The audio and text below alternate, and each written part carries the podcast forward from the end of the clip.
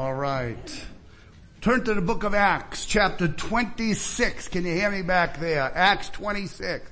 Is that Davy and Megan back there? Where's that little one? We didn't get to see him yet.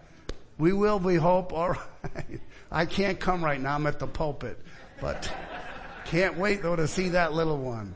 What a blessing children are, aren't they, sister? And Davy back there. Anyway, we love y'all. Okay, Acts chapter 26, we're gonna read from verse 15 and following. I'm reading in the English Standard uh, Bible. This is when Paul was converted. This was his reaction when he first saw the Lord. He said in verse 15, I said, who are you, Lord? And the Lord said, I am Jesus, whom you are persecuting. But rise and stand upon your feet, for I have appeared to you for this purpose, to appoint you as a servant and witness to the things in which you have seen me and to those in which I will appear to you, delivering you from your people and from the Gentiles, to whom I am sending you. For what purpose? To open their eyes, like Eric's, so that they may turn from darkness to light and from the power of Satan to God, that they may receive forgiveness of sins and a place among those who are sanctified by faith in me. Therefore, O King Agrippa, I was not disobedient to the heavenly vision, but decided first to those, de- declared first to those in Damascus, then in Jerusalem, and throughout all the region of Judea, and also to the Gentiles, that they should repent and turn to God, performing deeds in keeping with their repentance. For this reason the Jews seized me in the temple and tried to kill me. This day I have had the help that comes from God. And so I stand here testifying, both to small and great, saying nothing but what the prophets and Moses said should come to pass, that Christ must suffer and that for being the first to rise from the dead, he would proclaim light both to our people and to the Gentiles. May the Lord add his blessing to the reading of his word. I have something to say to you. We've had the five points of Calvinism. Now we're going to do the sixth point. And that sixth point is, how can an evangelist be a Calvinist? It almost seems contradictory. If you've heard the five messages that have preceded this, it seems very stiff. It seems very uh, restrictive. It almost seems anti-evangelistic possibly, one might conclude. We've called oftentimes the frozen chosen because we have this stiffness about the gospel. If God is going to save who He chooses and we have no role in that and it's sort of all predetermined, it's almost fatalistically arranged, it almost seems senseless for us to preach the gospel. Well, let's start first of all with being an evangelist. Are you an evangelist? You might not think yourself to be one possibly. And we know that the Bible definitely tells us that the Lord ascended to heaven and then he also, from there, he gave gifts to men and one of those various gifts is a gift of evangelism. You may not have that particular gift, but does that mean you're not evan- an evangelical? You're not an ev- evangelist? You indeed are. Let's talk then, what does it mean to be an evangelical? Luther, by the way, was the first one to use the term evangelical. And you know why that term was used appropriately back then and should be appropriately today is because it sets evangelicals apart from sacramentalists. Those are the two categories within Christendom in a way. In Christendom, those that are not evangelical, you won't find a priest calling himself an evangelical. Even Episcopalians probably wouldn't call themselves evangelical or want to be categorized as such. Not all, but some. Because their beliefs are that through the sacraments, grace is somewhat magically conveyed to the recipients so that they receive Christ, they receive eternal life, uh, independent of their voluntary contribution of believing, but simply it's done as an act by the church who's treasured with the abilities to be able to convey through the sacraments the mysteries of the faith and that individuals can receive this grace by way what is called ex opere operato. It's a Latin term that means it's a, it's a way of which grace is administered in an operational way to the person uh, indifferently to their own personal reception of it whether they understand it or not, it's still mysteriously communicated to the individual. And that's the life of the sacramentalistic individual in the churches that hold that perspective that it is through the graces of the sacrament that a person then has a conversion experience, whether it's through baptism, the receiving of the Lord's Supper, or one of the other sacraments that the church may endorse as being of a sacred level. But on evangelical, on the other hand, and I want to look at uh, some verses with you here, uh, because challenging you with the idea that you're evangelist might seem a little forward on my part. But if we can look at the first screen, uh, right out of the Bible, and with a question hopefully answered, all evangelical believers are, or are they preacher evangelists? All evangelicals And an evangelical is someone who has believed the gospel. And we're going to look at these uh, two passages here. First one is in Acts 8, 4. Those who have been scattered preach the word wherever they went. Now that happened right after the, uh, the, the, martyrdom of Stephen. Remember, he was stoned to death, which seems to be a, a, a, a, a tragedy that the early church was confronted with. And one might ask, what was the purpose of this? How could God allow his first outspoken evangelist, deacon, a person that was given amazing wisdom that nobody could refute, and yet he ends up, after speaking to the council, the Sanhedrin, they end up stoning him to death. But the good that came out of that is right here. Because the commission that was given in Acts chapter 1 to the apostles primarily was that power would come upon them and they would be witnesses in Jerusalem, Judea, Samaria, and to the other part, uttermost parts of the earth. Well, if you read carefully at the end of Acts 7 in the beginning, it says that the apostles remained in Jerusalem. They remained there until Stephen was stoned and then because of the persecution that was breaking out, they had to scatter. God used Stephen as sort of the the, the, the firecracker to get them scattered away and they went and this is what they did. Verse 4 of chapter 8. Those who had been scattered, that is after Stephen's persecution, uh, I mean, uh, put, being put to death, they who were scattered preached the word wherever they went. That word preached in the Greek is the word evangelical, evangelistic, evangelism. And in the 10th chapter of Romans, verse 15, where is a popular verse, how are they to preach unless they are sent? As it is written, how beautiful are the feet of those who preach the good news. Now the word preach here throws us off a little bit because it makes it sound like the preachers are the ones that are doing the preaching. But again, the word that's here for evangelical is the same Greek word that's used here. How shall they what evangelize unless they are sent? The those who evangelize the good news. And we know those who do evangelism are those who are scattered. That's what a general audience of believers. There's no discrimination there. Young, old, male, female. They're presenting the gospel. They're giving the message of the good news to those around them. We are all who are born again, truly evangelicals. So the question that we're asking this morning is, how can we who are to be bringing the message to others, can we do that with the belief in the five doctrines that we heard about before, the tulip, the five points of Calvinism?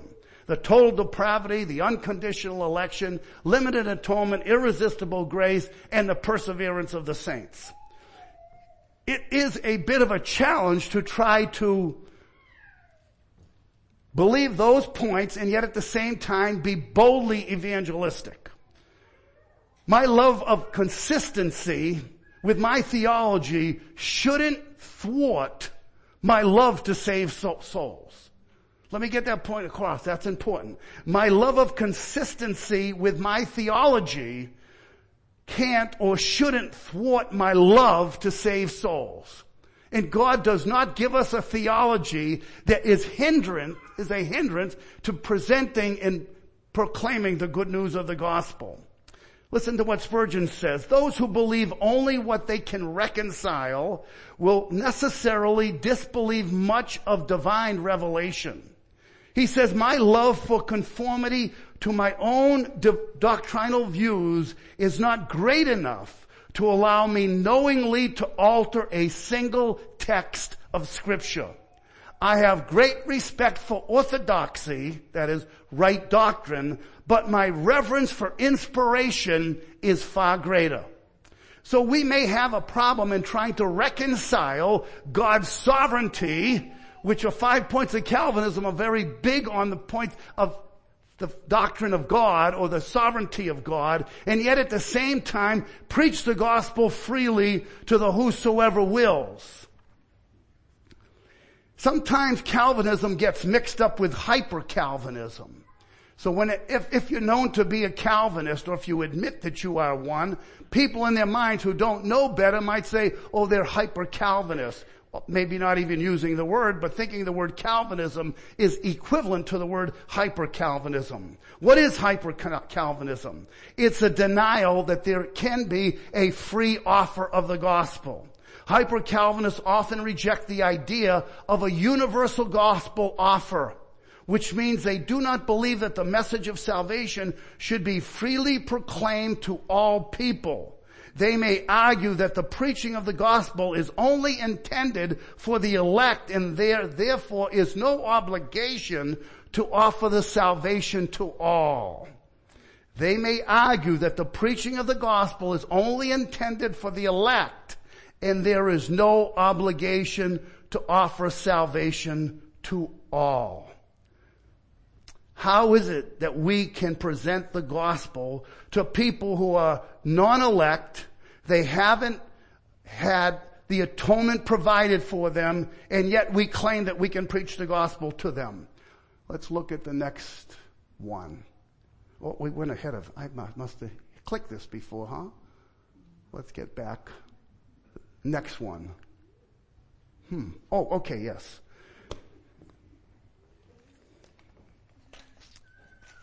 Let me read to you the confession of a Calvinistic evangelist.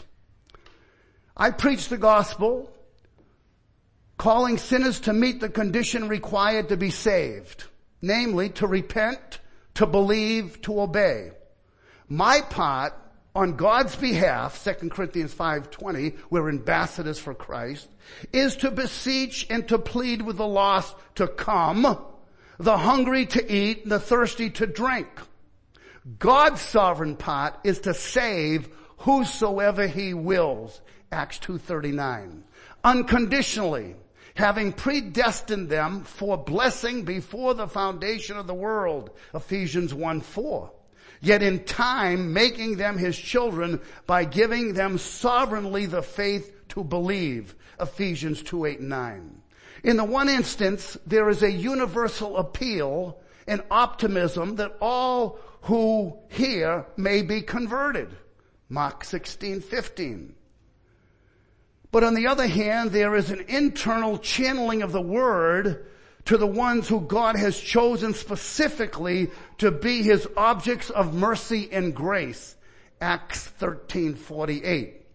Regarding the gospel's effect to the non-elect, the words are unprofitable and fall to the ground unheeded, Hebrews 4:2. But with reference to the elect, the word accomplishes that for which it was sent, quickening and saving. Although the reprobate by his own native wickedness despises the gospel, Romans 3, 1 and following, nevertheless he too willfully and responsibly refuses out of his own preferred choice, making him guilty and blameworthy for his rejection rather than excusing him for his own inherent depravity. He is guilty and blameworthy for his rejection of the gospel rather than the excusing of himself because of his own inherent depravity. I've heard people say that, well, I'm, I'm not, a, I'm not a, a elected, therefore uh, it, it's useless. What's the point of even seeking God or pursuing God? The bottom line is they're doing neither. They're not pursuing nor seeking God and using the idea that, well, I'm not an elect, therefore it's purposeless for me to seek after the Lord. That's, that's a false statement. The gospel, though popularly reduced to be merely an invitation presentation, is primarily a heralding declaration of the glory of God and the righteousness of God, intending to magnify God and not simply to save souls. We get that mixed up sometimes. We love to present the gospel evangelistically with hopes that people will hear, that they will believe. And remember, you're all evangelists. Paul says that you are the epistle of Christ, known and read of all men. If you are Christ's epistles, you in a sense saying, you're wearing, as it were, on you the sign, I'm born again. I'm an evangelical. I've been saved. The message of the gospel has reached my heart. I've been converted. And I am emanating the love of God and the truth of God and the righteousness of God. I am upholding the word of God. That is why I am what I am. By the grace of God, I'm all of the above. Paul says, God whom I serve with my spirit in the gospel of his son. Notice the energy here of the evangelist, of us. I am a debtor both to the Greeks and to the barbarians. So much as is in me, I am ready to preach the gospel to you that are at Rome. Romans 1.15. For I am not ashamed of the gospel of Christ, for it is the power of God unto salvation to everyone who believes. No wonder Paul could say, I endure all things for the elect's sake, that they may obtain the salvation which is in Christ Jesus with eternal glory. The confession of a Calvinistic evangelist. Now, was Peter, was Paul, were they five point Calvinists? That would be foreign language to them, of course. Who's Calvin? What's five points?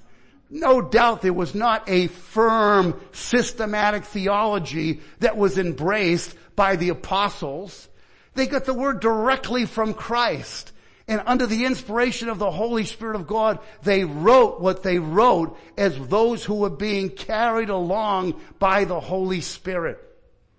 So what we know is truth is what's been passed down to us through the inspired written word of God that we believe cannot be wrong. The scriptures cannot be broken, Jesus said. All scripture is given by inspiration of God. That's what we cling to. Now let's look at, let's look at Paul for instance. Well, I guess we got Peter first, huh? Oh, let's see here. Ooh, no, I'm going too far. I want to start with Paul. All right. Romans 8, 29 and 30. Paul writes under inspiration for whom he did foreknow.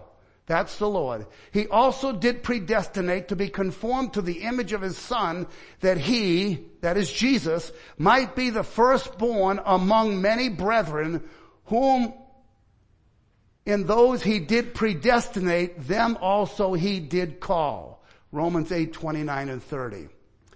Paul writes that in Romans 8. Look what he, what's said about Paul's preaching elsewhere. The one that wrote these words says in Acts 13, 38, 9, I want you to know that through Jesus, the forgiveness of sins is proclaimed to you by Him, everyone, by Him, to everyone who believes is freed. Everyone who believes is freed. Well, what about didn't God foreknow? Didn't God predestinate certain ones? And here he's saying that it's freely being preached to all who are believers or will believe. Skip down here. Acts 16:30, the Philippian jailer who had been introduced to the apostles in a hostile fashion, that is, that he beat them up, whipped them, thrusted them into the jail, and then there was an earthquake in the middle of the night after Paul and Silas were singing praises to the Lord. And then after the earthquake and all the prison gates were opened, the, the jailer assumed that everybody was going to escape. But when he thought that Paul and Silas says, who, because the jailer was about to kill himself, to commit suicide, because he knew that his job meant a lot. He was very, a very trustworthy jailer and he, he, he had no other choice, but I can't live my, live, live this down if, if, if they, if they escape under my watch, so to speak. Paul and Silas says, do yourself no harm, for we are all here. And somehow God used the songs that were sung, the manner of the apostles' behavior, that he replies, what must I do to be saved? That was his reaction. And this is the response that's given to what must I do to be saved? They replied, believe in the Lord Jesus and you will be saved, you and your household. That is a offer of hope and salvation to the Philippian jailer. But Paul says that God predestined certain ones. How could Paul say to this individual who he doesn't know what his, if his name is written in the Lamb's book of life, he's not positive that Jesus atoned savingly for his sins, but yet at the same time, he's posing the gospel to him with hopes that if he believed in the Lord Jesus, he would be saved. And anyone in this room and everyone in this room who's a Calvinist, you better believe that if you tell somebody that if they believe on the Lord Jesus Christ, that they will be saved, that they will be saved. Because that's a promise of God. We can't, def- we can't defy that. We can't X that out because of other passages. And you might say, well, these seems, these things seem to be contradictory. They do seem to be. It's a paradox. There are many paradoxes in the Bible. How could Jesus pray in Gethsemane, Lord, take this cup away from me? If it be possible, take this cup away from me. How could Jesus pray that? When he was the lamb slain from before the foundation of the world. I don't think you can provide a good answer to that. But we accept what are called antinomies. Something that's posed this way here, something that's posed that way here, we have to maintain both. That's what Spurgeon meant. That I'm not going to eliminate any passage or passages that say something because of my desire to be orthodox in this category. This is where we call uh, what we would call a balanced soteriology. We maintain the sovereignty of God 100%, but we also maintain 100% the responsibility of man. Let's read on here. Verse Acts 17:30. Oh, there's it again. Go back one, yeah. Oh man. Yes, right here. God, this is Paul preaching at Athens to the Athenians. God now commands all men everywhere to repent. That is not hyper Calvinism right there. If you can say to uh, to all the Athenians that they among all men everywhere must repent. That's the gospel offer. Now let's go to Peter. He writes in 1 Peter 1, 2, this is his doctrinal statement about people who are elect, who he's writing to, that they're elect according to the foreknowledge of God the Father through sanctification of the Holy Spirit unto obedience and sprinkling of the blood of Jesus Christ. That is a beautiful passage that teaches us the interplay between the Father, God the Father, the Holy Spirit, and Jesus Christ. Isn't, is it not unthinkable that Jesus would die for ones whom the Holy Spirit would not regenerate and whom the Father had not chosen in him before the foundation of the world? You see, there has to be the interaction of the Trinity in oneness of purpose. The Father chose, the Son redeemed or atoned, and the Spirit regenerates. The Spirit will regenerate those for whom Christ died and for whom the Father gave to the Son before the foundation of the world. Now what does Peter tell us in the book of Acts? What do we read about him? When he's preaching on the day of Pentecost, he says, everyone who calls upon the name of the Lord shall be saved. Everyone. We're not discriminating. We don't know who the elect are, who the non-elect are. That's not our business. Our business is to preach the everyone's. Here, go down here. Unto you first, God having raised up his son, Jesus sent him to bless you in turning away every one of you from his iniquities. Acts 3.26. These are all Peter uh, preachings. To him, all the prophets witness that through his name, whoever believes in him, whoever believes in him will receive remission of sins. Acts 10:43. Again, who will tell you words? This is the angel saying to, to Cornelius about Peter's coming. This is wonderful what words can do, what God's word can do to a listener who's about to hear the message. He's telling, he's telling Cornelius, get Peter, bring him on, because this is what he's going to do for you. He'll tell you words by which you and all your household will be saved. Not shall be saved or may be saved. They will be saved. Acts 11, 14. Now look at, in verse, in chapter 2 where he says that whoever calls on the name of the Lord will be saved, Right after that, in, in verse 39, he says, the promises to you and to your children, to all who are afar off, and everyone whom the Lord our God calls to himself. So does it make sense to you that the ones who are going to call upon the name of the Lord are going to be the ones upon whom the Lord chose before the foundation of the world who he desires for them to call upon him because he calls upon them. A knock signals a call. The question you could ask is this. Does a knock come first from God to you or from you to God? You know, you will call on God when he has called on you. This is how the Holy Spirit works in the life of a soul. And now here, even to the Gentiles, God has granted, granted repentance that leads to life. How can somebody repent if God grants it? How can somebody come to life in Christ unless God has granted repentance to that soul that leads to life? Romans 9 16 said, it is not of him that willeth, nor of him that runneth, but of God that showeth mercy.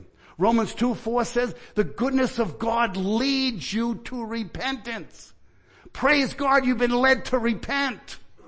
If you don't have a desire to repent, you haven't been led yet. The Holy Spirit hasn't worked in your life. Cry out to God for mercy. Read the Word of God.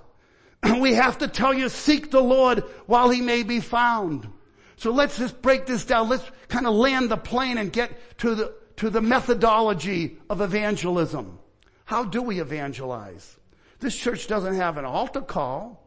We don't say come forward if you'd like to receive Jesus as your savior. There's nothing up here that has any magical powers, by the way. There's no movement of the body getting up, walking forward that's going to make any difference. I preached in a prison a, a number of years ago, and it was on a Thanksgiving evening, and there was a lot of inmates that had filled the chapel up, and the uh, assistant chaplain was there, and uh, I presented the gospel, obviously, and then uh, a few days later, when I went back to the prison, I met with the assistant chaplain. He said, "Wow, brother, what a message you gave." He said, "But I don't understand, brother. Why didn't you give an invitation?" for them to come up forward to the altar to receive Christ. Why didn't you do that? He said it in a nice way, but he was very frustrated. And I said, brother, I did have an altar call. I did. We have an altar, I said. It's the altar of the cross and I was telling people that. Go to the cross of Calvary. Behold the Lamb of God who takes away the sin of the world right now in your seat. Believe on the Lord Jesus Christ and you will be saved. There needs to be no delay. We don't need to build the emotion up with music and with song or with others coming forward and then I've seen people drag people forward to come, to come up to the altar. Really. Oh, come on. You come on. Come on. Come on. Yeah, come on. Okay, it's almost like I'm gonna save you. You just have to come right up here and repeat these words. Well then, what do we do? in my open air evangelism, I had people, have had people, praise God, that have come up to me and said, I want to be saved. What, what do you, what do you think I should say? What would you say if that was you and believe like what I believe? I, I hope we believe in the Bible the same way, at least to some degree. Well, I said, have you, did you hear the message? Do you understand the gospel? Do you understand what Jesus did on the behalf of sinners? Do you know that what you've got to do? You've got to believe in your heart. You've got to repent of your sins. You've got to obey the gospel of Jesus Christ, trusting Him. Even right now, trust Him with all of your heart. Believe on Him from the depths of your soul and say, Lord, have mercy on me, a sinner. The, soul indicates they want to be saved. I said, well, what I, what I'm going to do right now, I'm going to pray for you. And after I pray, you pray. I put no words in His mouth. You want to be saved? I'm going to pray that God will save you. And it's up to you to pray after I do. So I pray, Lord, open this man's heart. Give him faith like you did to Lydia that she obeyed the message and heard it and trusted Christ. Might this individual do the same thing? And then the individual on their own, they can pray. And I, and, and I don't, I don't like say, hey, it's a guarantee you're going to heaven now. But I do say, if you have believed the gospel of Jesus, if you truly trusted Him, you can count on what the Word of God says. Not on your feelings, not on what I'm saying, but you're trusting in the Word of God. Someone put it this way. I thought I had a um, screen for that. Um, can I get the second? Let's see if we can do this. Yeah, right here. This is a true understanding of evangelism. A balanced view, I think you could say. Truly all may come. We have to believe that. Mark 16, 15 says, to go into all the world and preach the gospel to every creature. That gives me optimism. I have people ask me sometimes about somebody to visit the, on a deathbed. I don't get pessimistic. I get optimistic about it. I don't think, I don't think at all, well, maybe he's not elect. I don't know, she's an elect. I don't think that way. God doesn't want me to think that way. Paul, in, in, in Romans 9 to 11, those three chapters are really big on the doctrine of election. Jacob have I loved, Esau have I hated. Of, of uh, Pharaoh it says, for this purpose I raised you up. For what purpose? So he could bring destruction on him and the Egyptians, okay? Reprobation, if you want to call it that. But right in the midst of that, when he's talking about blindness and pot has happened to the Jews, he prays right in the middle of it, chapter 10 verse 1, he says, my heart's desire and my prayer to God for Israel is that they might be saved. In chapter 9 verse 2 and 3 he says, I could wish that myself were a curse from Christ for my brethren, my kinsmen, according to the flesh. You talk about a soul winning heart, someone that has a burden for the lost. When Paul says, I would rather me be cut off, in a way go to hell on the behalf of my brethren, my Jewish countrymen, that God would save them. My heart's desire is for them to be saved. All may come.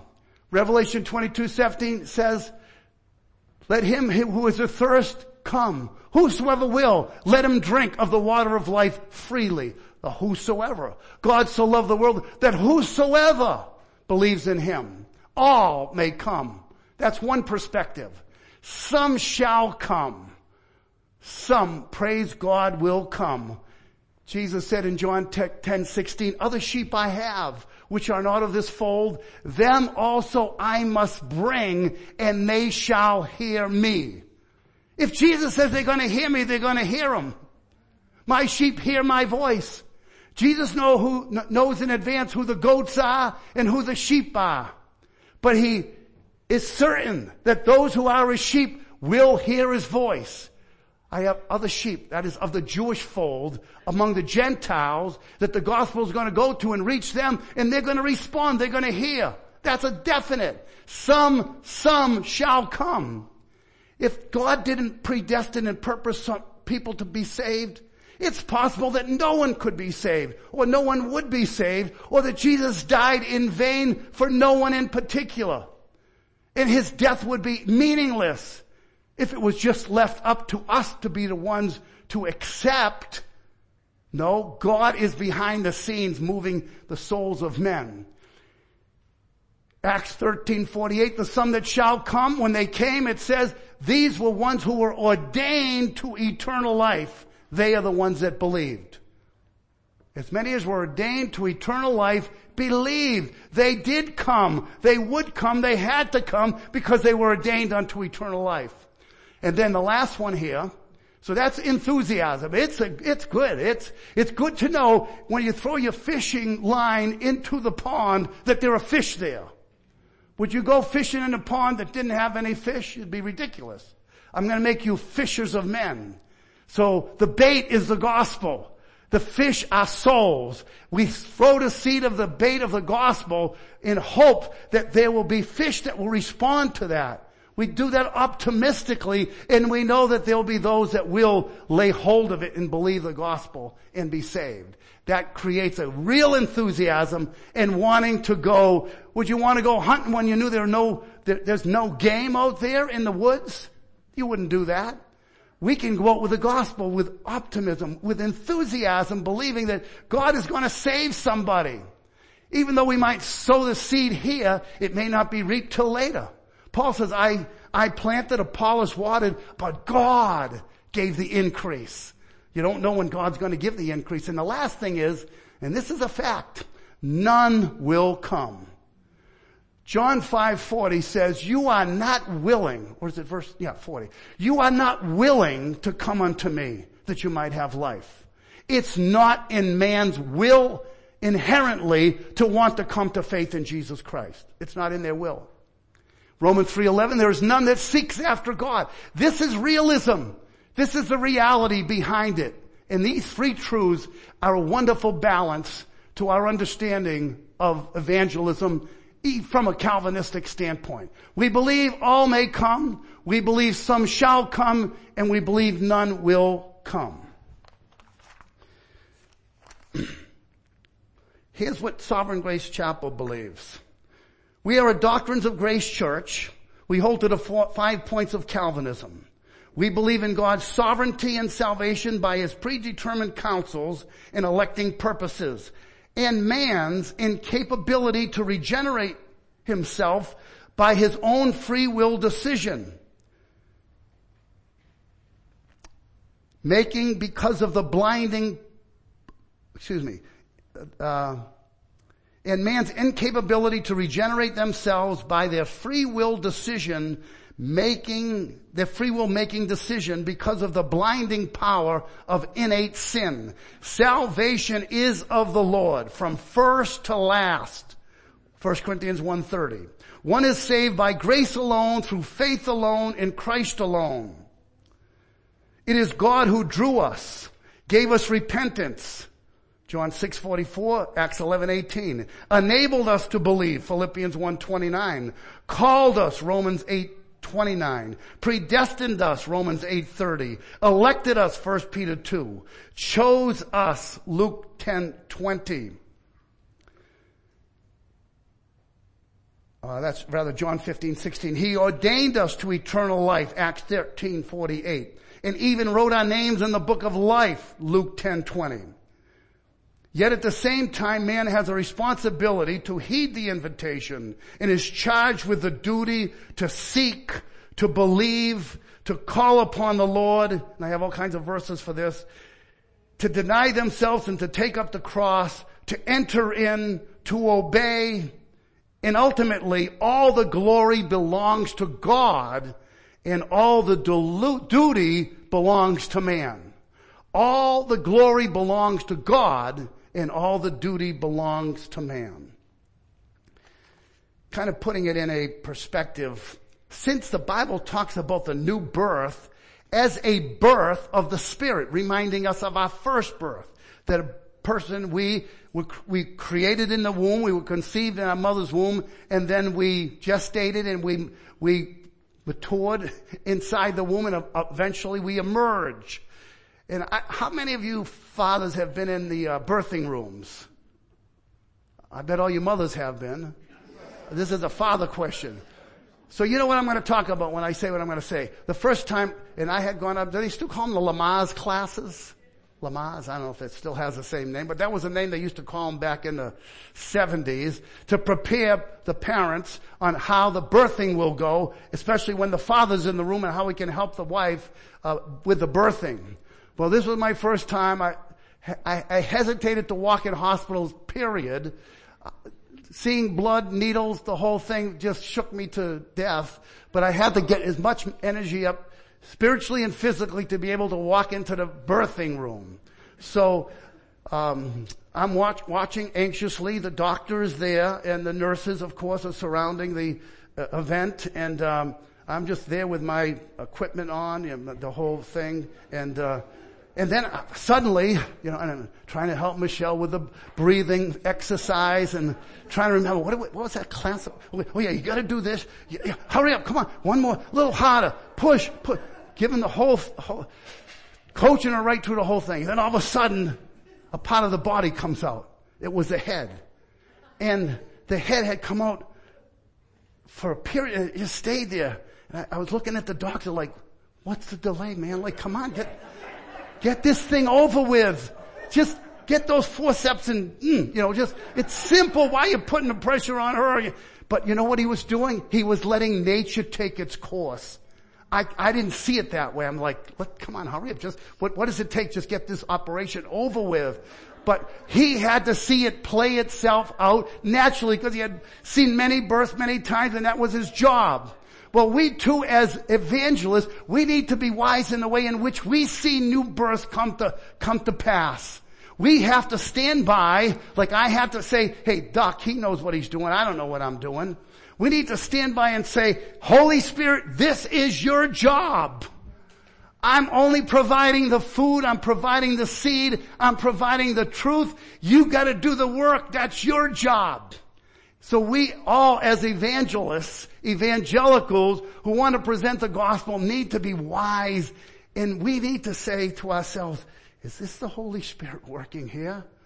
I don't want myself to be the Holy Spirit. I want Him to do the work and I'm going to stand by. I'm going to pray. I'm going to hope and I'm going to wish that God is going to deliver this person out of darkness into His marvelous light and birth them from sin to the Lord and bring him into the love of salvation.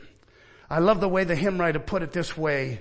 He says, hail sovereign love that first began that scheme to rescue fallen man. Hail matchless free eternal grace that gave my soul a hiding place. Enwrapped in thick Egyptian night and fond of darkness more than light, madly I ran the sinful race secure without a hiding place. But thus the eternal counsels ran, Almighty love, arrest that man. I felt the arrows of distress and found I had no hiding place. What is this hymn writer saying? Almighty love with that eternal grace. Rescue that man. Arrest that man from his distress. Awaken him, quicken him, make him alive. Almighty love. Arrest that man. That's the arrow of the gospel. That's the power of the Holy Spirit through the Word of God that can arrest. Have you been arrested? It would be foolish of me to talk about the gospel and salvation and here there might be a soul that's not saved, that has never come to faith in Jesus Christ. I exhort you to repent, to believe from your heart the gospel that Jesus Christ, the Son of God, bore sin in his body on the tree. And if you believe in your heart that he died for you, you can be assured that you're a child of the living God and have the truth of the gospel living and dwelling in you. And you have that blessed assurance that Jesus is yours, that he's the Lamb of God who took away your sins and bore the penalty in full on Calvary's cross as God's wrath was poured out upon him. You can be saved. That is the good news of the gospel. Well, we're going to sing right now a song that's going to be on the overhead with the music in it, and I think the words, the words will be there for you to sing along with, and the volume will be up so we can sing this song, which I think is a wonderful song to prepare us for the Lord's Supper. And just at the end of the song, Brother Wally is going to open up in a little season of praise uh, to the Lamb of God. Others, please join in. And then at some point, I will uh, give thanks for the elements. So let's uh, get that song up and let's uh, sing this song. You can remain seated. You can remain seated. Notice the words. How sweet and awful is the place with Christ within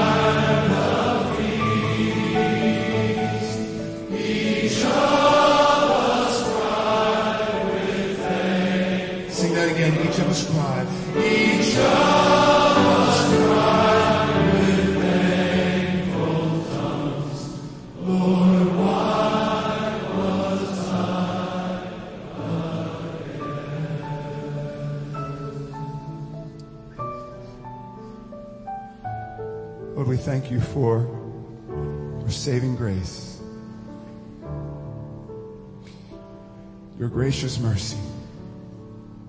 That you have called us to love you and live for your glory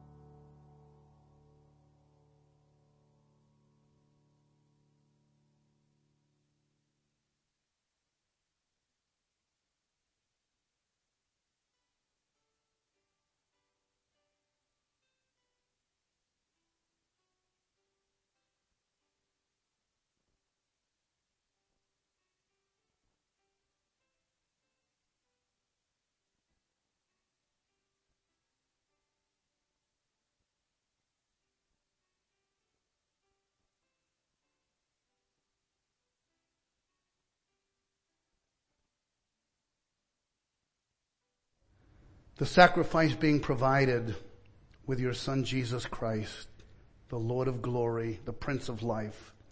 And so Lord, we give you praise and worship that we can take this sign as a symbol of the blood that Jesus shed at the cross and be thankful, Lord, that we can say he died for me and that the blood of Jesus cleanses us, cleanses me from my sin. Lord, we give you the glory and praise as we drink this cup in remembrance of your son in Jesus name. Let us drink.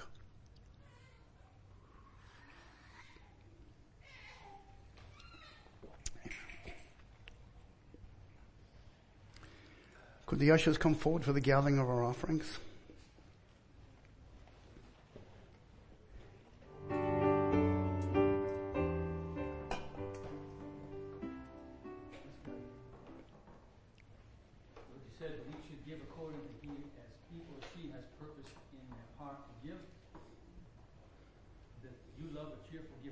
Mm.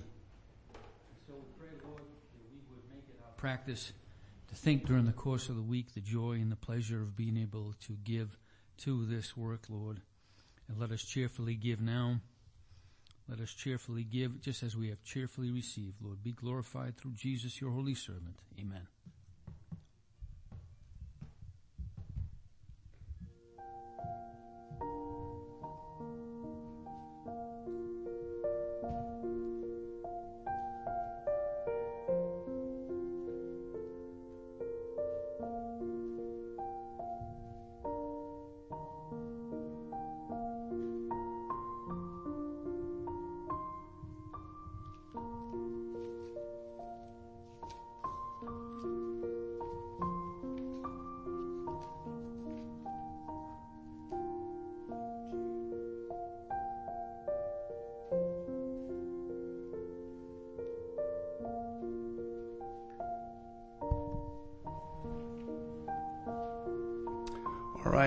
We're going to make some announcements at the end of the service because everybody's here. So um, we're going to start off with Rob Caprera. You have an announcement. Where are you? Okay, my brother.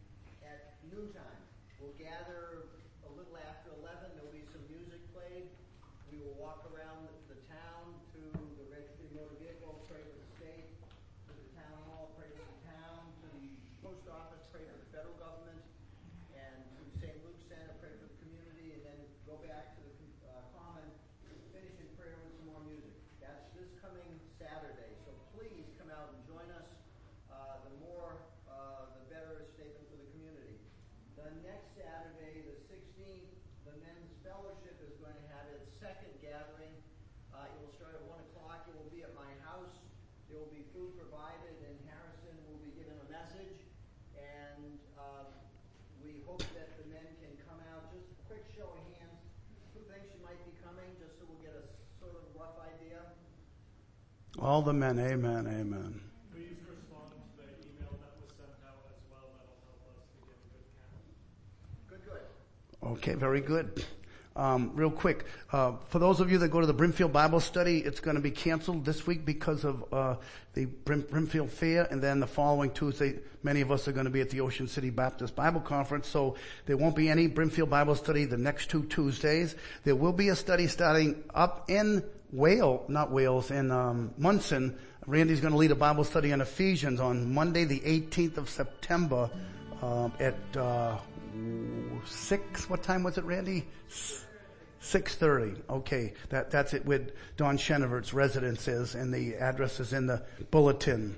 Um, also, um, Linda Drake, some of you might remember her. Her son Matthew died at 45 just this past week. There's going to be a funeral for him here on Wednesday at 11 o'clock if you'd like to come. And, and, and also the wake is going to be at the Morrill Funeral Home here between 5 and 7 on Tuesday. So the, the wake Tuesday, 5 to 7, the funeral here at 11 o'clock. And Then last one, Seth Fuller, give us an announcement, brother. All right, we are ready to start up small groups again in our, our fall semester. Uh, we always start after the Ocean City Bible Conference, and obviously that's next. That starts next Sunday. So we're looking at the about two weeks from this Sunday is when most of your groups will start to get going. Uh, it'll depend on your group. Mine will start a little bit later because of things we have going on, but they're coming soon. So I put out sign up sheets in the back. Um, we're, we're going to do something slightly different this year. Uh, many of you have been a part of a small group, and if you enjoy your small group, if you love it, amen, keep going. Let your leader know that you want to continue to enjoy going to their small group. Um, but I also recognize that sometimes you might just want to try a different group, or you want to go to a group that's closer to your home and for some reason you might want to switch. Maybe it depends on your schedule. So in the back, right next to the blackberries, because everybody stops to get the blackberries, uh, I put out five sheets and they list the leader, the location, and the time of all the small groups that we're doing this fall. Um, if you'd like to attend one of those, please do. We encourage you, especially if you have not done small groups, to please attend one. These are groups where people get together and do spend time talking about the Word, talking about life, but, but do it on a more personal, relational basis. So that's how it's very different than a, a Bible study. Um, and it's a great way to get to know people in the church, to really start to um, know more about their spiritual lives, to pray for each other. And so the, the groups are really good for that purpose. And so um, if you'd like to join one, even if you have not ever done one, please put your name on one of those sheets in the back. Um, if you're already in a small group again, you can put your name on the sheet. You could just let your leader know, hey, I'm coming back this year, and, and we'll just make sure everybody gets plugged in somewhere. So, any questions? See myself. You can see Pastor Gary. You can see Pat. Um, we're three of the leaders, so you can ask any any of us those questions if you have any. Okay, very good. All right. Any other announcements? Okay. We're going to forego the last song. Uh, I think your voices are kind of so-so today. Uh, And I know it's a beautiful day out and it's getting late, so let me just give the benediction. Let's stand up. Be ye steadfast, unmovable, always abounding in the work of the Lord, for as much as you know that your labor is not in vain in the Lord. May the Lord bless your day, brothers and sisters. Have a great weekend.